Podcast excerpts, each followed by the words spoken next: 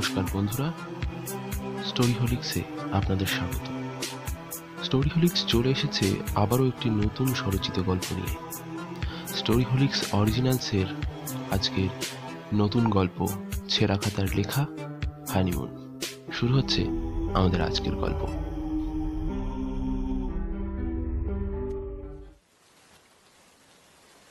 নাও, অবশেষে পৌঁছালাম। এসো, নেমে এসো। ক্লান্ত মুখে গাড়ি থেকে নেমে এসে অন্বেষা পরাগের পাশে দাঁড়াল। ঝিরঝির বৃষ্টির সঙ্গে হালকা হাওয়া বইছে।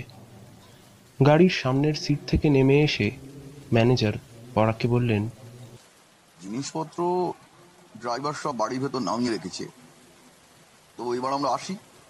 এখান থেকে মাইল দেড়েক দূরেই আমাদের অফিস আছে। কোনো রকমের অসুবিধে হলে আমাদের হেল্পলাইনে জানাবেন। থানা, হসপিটাল যে কোনো কিছু প্রয়োজন হলে বলবেন। Thank you so much my pleasure sir enjoy your holiday sir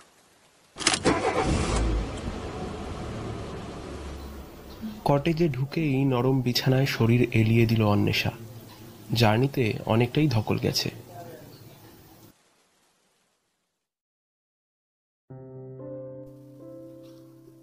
ছ বছরের দীর্ঘ প্রেমের সম্পর্কের অবসান ঘটিয়ে অবশেষে সাত পাকে বাধা পড়ল পরাগ এবং অন্বেষা। নতুন চাকরিতে জয়েন করার পরই বিয়ের প্রস্তাব নিয়ে পরাগ হাজির হয় অন্বেষাদের বাড়িতে। অনুমতি পেতে অবশ্য সময় লাগেনি তাদের। আসলে দুই পরিবারের পরিচিতি অনেক দিন ধরেই, এবং হয়তো অন্দরে অন্দরে বিয়ের কথাটা আগে থেকেই চলছিল। কিন্তু ওরা যখন নিজেরাই প্রস্তাব দিল, তখন আর বাধাটা আর থাকল না। নতুন চাকরি। তাই ছুটিটা বেশি দিনের পায়নি পরাগ। হানিমুনের ব্যাপারটা একটু ধামাচাপাই পড়ে গিয়েছিল। মাস পাঁচেক পর অফিস থেকে হঠাৎই ছুটি পায় এক সপ্তাহের। কিন্তু এবার যাবে কোথায়? তাও আবার হঠাৎ প্ল্যানে। পরাগের বোন অন্তরা মজা করে বলে, শোন দাদা, এমনিতেও তো হানিমুনে যাসনি এখনও। আর গিয়েও তো সারাদিন ঘরেই কাটাবি। তাই যে কোনো একটা জায়গায় ঘুরে আয়। পরের বার না হয় সেকেন্ড হানিমুন প্ল্যান করে যাস। তবে রে দাঁড়া তোর হচ্ছে। পরাগ তারা করে অন্তরাকে। যদিও ছদ্মরাগ দেখাল পরাগ তবে মনে মনে কিন্তু এটাই ঠিক করেছিল সে। অন্বেষাও সায় দিয়েছিল। তাই তারা ঠিক করে এমন কোনো একটা জায়গায় যেতে হবে যেটা শহর থেকে একটু দূরে হবে যেখানে একটু একাকী সময় কাটাতে পারবে দুজন।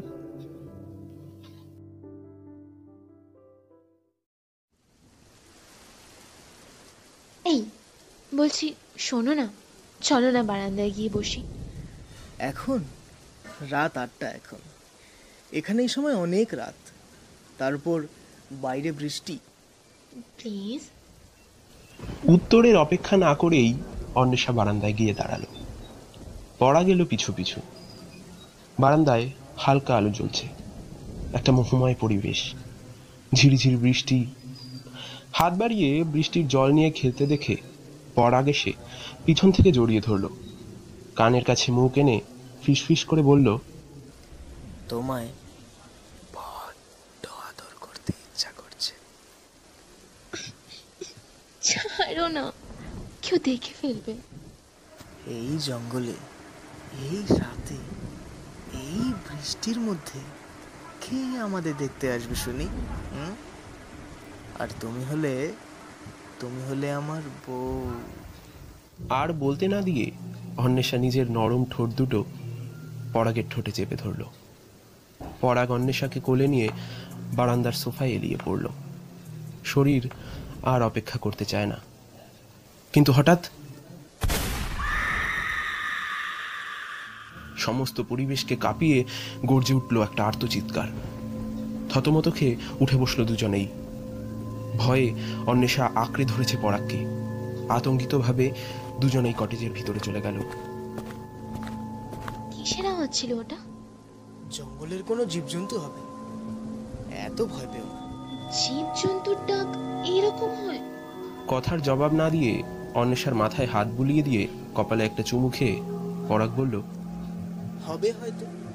ভয় পেও না। আমি আছি তো তোমার সঙ্গে।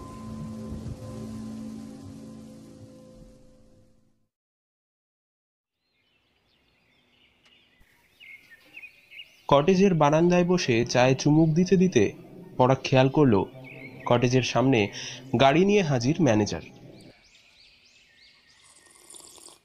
আসুন আসুন। কি মনে করে? না এমনি সব পরিষেবা ঠিকঠাক পাচ্ছেন কি না সেজন্যই দেখতে আসা। কোনো অসুবিধা হচ্ছে না তো? না না কোনো অসুবিধা হচ্ছে না। খাবার তো আপনারাই পাঠাচ্ছেন। সকালে খাওয়া দাওয়া তারপর আশেপাশে একটু বেরিয়ে দুপুরে খাওয়া দাওয়া। আর বিকেল বাড়লেই তো বৃষ্টি শুরু তাই আপনারা রাতের খাবারটাও পাঠিয়ে দিচ্ছেন। মোটামুটি দুই দিন তো বেশ ভালো কাটালাম। কথা শুনে ম্যানেজার বেশ খুশি হলেন। তারপর একটু চুপ থেকে এদিক ওদিক তাকিয়ে পকেট থেকে বের করে টেবিলে রাখলেন একটা ছোট্ট পিস্তল। অন্বেষা অবাক চোখে পরাগের দিকে তাকালো। এ কি? পিস্তল? এসবের মানে কি? ম্যানেজার আশ্বাস দিয়ে বলল আরে মিস্টার বোস ভয় পাবেন না। এটা আপনাকে কাছে রাখতে দিচ্ছি। আমার লাইসেন্স পিস্তল। কিন্তু কেন? কিছুক্ষণ চুপ ম্যানেজার। তারপর বলল আসলে গত তিন চার দিনে আশেপাশে গ্রামের মধ্যে বেশ কিছু খুন হয়েছে। বিক্ষিপ্ত সব ঘটনা তবে মনে হচ্ছে কোনো একজন খুনির বা কোনো দলের কাজ। কারণ প্রত্যেককে আলাদা আলাদা রকমভাবে মারা হলেও খুনের পর তাদের মাথা ভারী কিছুর আঘাতে ফাটিয়ে দেওয়া হয়েছে। বাবা গো, কি নৃশংস। ভাবলেও গা গুলিয়ে ওঠে।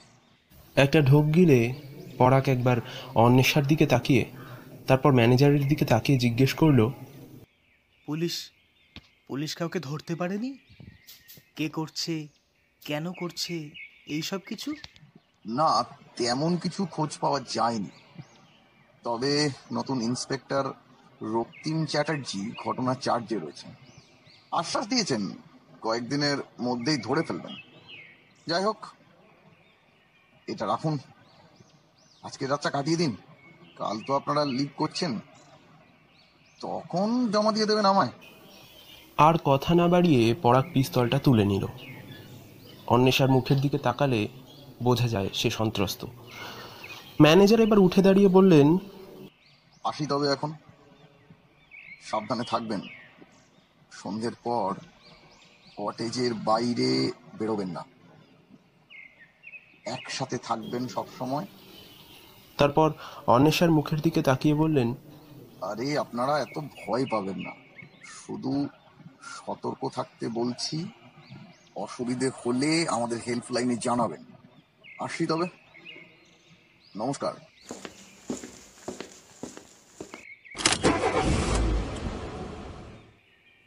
ম্যানেজার চলে যাওয়ার পর অন্বেষা পরাগকে জিজ্ঞেস করল তুমি কাল রাতের ওই চিৎকারের কথাটা বললে না কেন? ওকে বলে কি লাভ হতো?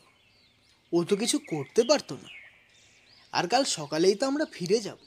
ধুস ব্যাং কোথায় এখানে শান্তিতে একটু থাকব কয়েকদিন? আর যত সব।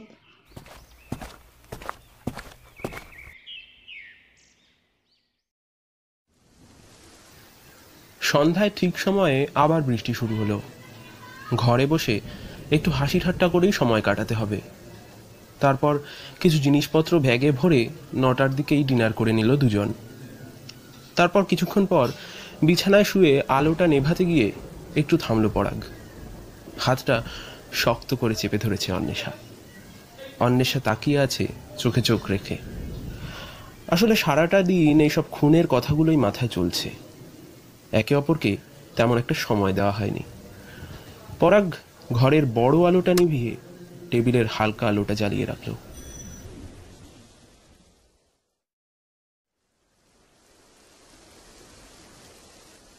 এই কি গো? শুনতে পাচ্ছ? অন্বেষার ঠেলায় ঘুম ভাঙল পরাগের। শুনতে পাচ্ছ শব্দটা? পরাগ কান খাড়া করে শুনতে চেষ্টা করল। শব্দটা শুনতে খুব একটা অসুবিধা হলো না তার। সতর্ক হয়ে উঠল সে। কোনো মতে হাফ প্যান্টটা পরে টেবিলের ড্রয়ার থেকে পিস্তলটা ধীরে ধীরে বের করে গুটি গুটি পায়ে বন্ধ দরজার দিকে এগিয়ে গেল সে। অন্বেষাও নাইট ড্রেসটা জড়িয়ে পিছু পিছু এগিয়ে আসলো। খুটখুট ওই শব্দটা থেমে গিয়েছে। তার জায়গায় এখন কারও একটা পায়ের আওয়াজ। ঘরের আলো জ্বালিয়ে পরাগ জোরে বলল আমাদের কাছে বন্দুক আছে। ভালোভাবে বলছি, চলে যাও। না হলে আমি গুলি চালাবো। কথাটা শেষ করার সাথে সাথেই দরজায় লাথি মেরে ঘরে ঢুকলো একটা লোক। মুখে ক্রূর হাসি। এক মুহূর্তের জন্য চমকে উঠল পরাগ। সে বন্দুক তাক করে অন্বেষার সাথে একটু পিছিয়ে গিয়ে চিৎকার করে বলে উঠল আমি কিন্তু গুলি চালাবো। এক মুহূর্তের জন্য পরাগের মনে হলো লোকটা পকেট থেকে বন্দুক বার করার জন্য হাত বাড়াচ্ছে। অমনি চোখ বুজে সে গুলিটা চালিয়ে দিল। পড়ে গেল লোকটা মোক্ষম কপালে। একটু ধাতস্থ হয়ে দুজনেই বুঝতে পারল লোকটা মরে গেছে। অন্বেষা বোধহয় চিৎকার করতেই যাচ্ছিল কিন্তু পরাগই মুখটা চেপে ধরলো তার। কিচ্ছু হয়নি কিচ্ছু হয়নি। তুমি তুমি ঠিক আছো? এই যে আমি আমি আমার দিকে তাকাও তাকাও। কাম ডাউন কাম ডাউন দেখো। অন্বেষাকে শান্ত করার চেষ্টা করতে লাগল পরাগ। তবে নিজের প্রতি একটু অবাক হলো সে। একটা খুন করে দেওয়ার পরেও সে কীভাবে এই ঠান্ডা মাথায় স্থির হয়ে আছে? এত কিছু না ভেবে কোনো রকমে গায়ে একটু ভদ্রস্ত জামা কাপড় পরে লোকটাকে টপকে বেরিয়ে এলো কটেজ থেকে। তারপর বৃষ্টির মধ্যে কটেজের সামনের রাস্তা ধরে কিছু দূর এগিয়ে গিয়ে উপস্থিত হলো হাইওয়েতে। কি করা উচিত বুঝতে পারল না। হাইওয়ের পাশেই দাঁড়িয়ে রইল কিছুক্ষণ দুজন। অনেক ভাবনা চিন্তা করে থানায় যাওয়ার কথাই ঠিক করল পরাগ কিছু দূর এগিয়েছে, হঠাৎ দেখতে পেল একটা জিপ আসছে। রিমঝিম করে বৃষ্টি পড়ছে। এর মধ্যে এই অবস্থায় লিফট চাইবে কিনা, তা ভাবতে বেশ সময় নিল পরাগ কিন্তু জিপটা নিজেই ওদের ওভারটেক করে গিয়ে কিছু দূর এগিয়ে দাঁড়াল। তারপর পিছিয়ে এসে থামলো আবার তাদের সামনেই। ভিতর থেকে লোকটা জিজ্ঞেস করল, এত রাত্রে আপনারা দুজন এই অবস্থা এখানে কি করছেন? দেখে তো ভদ্রঘরের লোক মনে হয়। আমাদের উপর একজন আততাই চড়াও হয়েছিল। তাকে আহত করে আমরা পালিয়ে এসেছি। থানায় যেতে চাই। যদি একটু পৌঁছে দেন। লোকটা একটু চুপ থেকে বলল আমি থানার নতুন ইন্সপেক্টর রক্তিম চ্যাটার্জি। চলুন দেখি কোথায় সেই আততাই পড়া খেয়াল করল এটা পুলিশের জিপি বটে। লোকটা যে পুলিশ তা জেনে পরাগ মনে একটু বল পেয়ে বলল বেশ চলুন। গাড়িতে উঠে পিছনের সিটে বসল দুজন।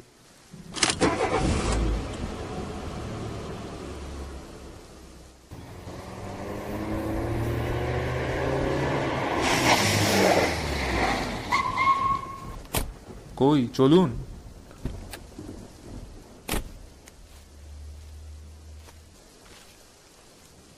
তিনজনে কটেজের ভিতরে ঢুকতে ঢুকতেই ইন্সপেক্টর রক্তিম ডেড বডিটার পর্যবেক্ষণ শুরু করে দিল। তারপর উঠে দাঁড়িয়ে মুখে একটা সিগারেট নিয়ে পকেটে দেশলাই খুঁজতে খুঁজতে বলল আপ- আপনি তো দেখছি লোকটাকে মেরে ফেলেছেন। না মানে পকেট থেকে একটা ছুরি না বন্দুক বের করতে গেছিল। না কোনো অস্ত্র তো সঙ্গে নেই। ভয় পেয়েছিলেন বলে হয়তো আপনার মন ভেবে নিয়েছে তখন। কিন্তু আপনার মেরে ফেলাটা ঠিক হয়নি। মনে হয় এ সাধারণ চোর ডাকাত। অনিচ্ছাকৃত খুনের জন্য কয়েক বছর জেল খাটতে হবে কিন্তু। পরাগ কিছুক্ষণ চুপ হয়ে রইল। অবশেষে দেশলাই খুঁজে পেয়ে ইন্সপেক্টর রক্তিম বলল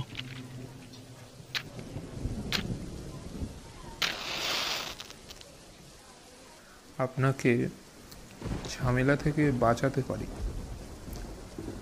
আমি বলছি, ভালো কথা, শুনুন। থানায় যাওয়ার দরকার নেই। বডিটা গাড়িতে তুলুন। মোটামুটি ওই এক দেড় কিলোমিটার উল্টো দিকে চলে যান। তারপর রাস্তায় বডিটা ফেলে চলে যাবেন। কিছুক্ষণ পর গাড়ি ঘুরিয়ে আসবেন। আর মাথার উপর দিয়ে সোজা চালিয়ে আসবেন। রিসেন্ট কয়েকটা খুন হচ্ছে মাথা ফাটিয়ে। এটা থেকে কেউ ধরতে পারবে না তেমন একটা। কিন্তু আপনি পুলিশ হয়ে আমায় এসব করতে বলছেন? বলছি শুধু আপনাকে বাঁচানোর জন্য। থানায় পুলিশের কাছে হেনস্থা হলে সম্মানটা থাকবে তো? পরাগের মাথায় সেই সময় ঠিকঠাক কাজ করছে না। কি করা উচিত কি করা উচিত নয় তাই ইন্সপেক্টর রক্তিমের কথাই সঠিক মনে হলো। দুজন মিলে বডিটাকে গাড়িতে তুলল। আপনি একা যান। আপনার মিসেস এসব দেখে সহ্য করতে পারবে না। আমি এখানে দেখি কতগুলো প্রমাণ সরিয়ে ফেলতে হবে। না আমি যাব। আরে এরকম শক্ত হৃদয় আপনার নয় যে আপনি দেখে সহ্য করে নেবেন। তার চেয়ে বরং পিস্তলটা আপনি রাখুন। এখানে থেকে যান। তাহলে হয়তো একটু সাহস পেতে পারেন। আপনার স্বামী এসব কাজ শেষ করতে কুড়ি তিরিশ মিনিটের বেশি লাগবে না। পরাগ যেন কাঠের পুতুল। ইন্সপেক্টর রক্তিমের কথা মতোই অন্বেষার হাতে পিস্তলটা ধরিয়ে রেখে গাড়ি নিয়ে বেরিয়ে গেল।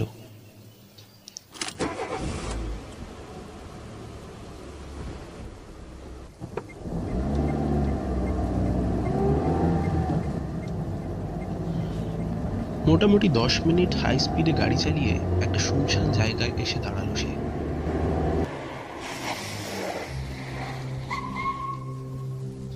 আশেপাশে একবার দেখে নিয়ে বডিটা হাইওয়েতে ফেলে দিল। তারপর চালিয়ে সোজা বেরিয়ে গেল। এখন বিভিন্ন রকম চিন্তা কাজ করতে শুরু করেছে পরাগের মাথায়। কাজটা করা কি ঠিক হচ্ছে? না না ইন্সপেক্টর নিজে যখন বলেছে তাহলে সমস্যা হবে না। চোখ বুঝে গাড়ি চালিয়ে নেব মাথার দিয়ে। অন্বেষ আবার ওখানে একা আছে। যদিও ইন্সপেক্টর আছে ওকে পিস্তলটাও দিয়ে এসছি অসুবিধে নেই। কিছু দূর এসে গাড়িটা ঘোরাতে শুরু করল পরাগ হঠাৎই পিছনের চাকাটা বার্স্ট হয়ে গেল। এই সময়? বিরক্ত হয়ে চাকাটা ঠিক করবে বলে জিনিসপত্র নামাতে শুরু করল। সামনের সিটের নিচের জায়গাতেই জিনিসপত্রগুলো রয়েছে। টর্চ নিয়ে গাড়ির চাকাটা খুলল পরাগ অন্য নতুন চাকাটা গাড়ির একেবারে পিছনে। সেখান থেকে সেটা এনে পাল্টে পুরনোটা আবার সেখানে লাগাতে গিয়েই টর্চ পড়ল গাড়ির পিছনের জায়গাটাতে।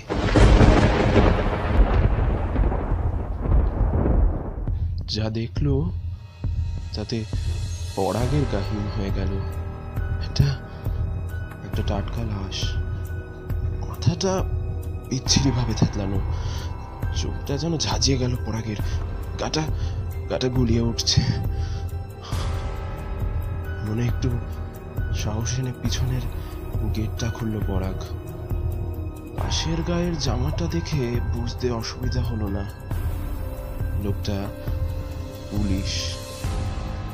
নেম প্লেটে লেখা আছে, রক্তিম চ্যাটার্জি।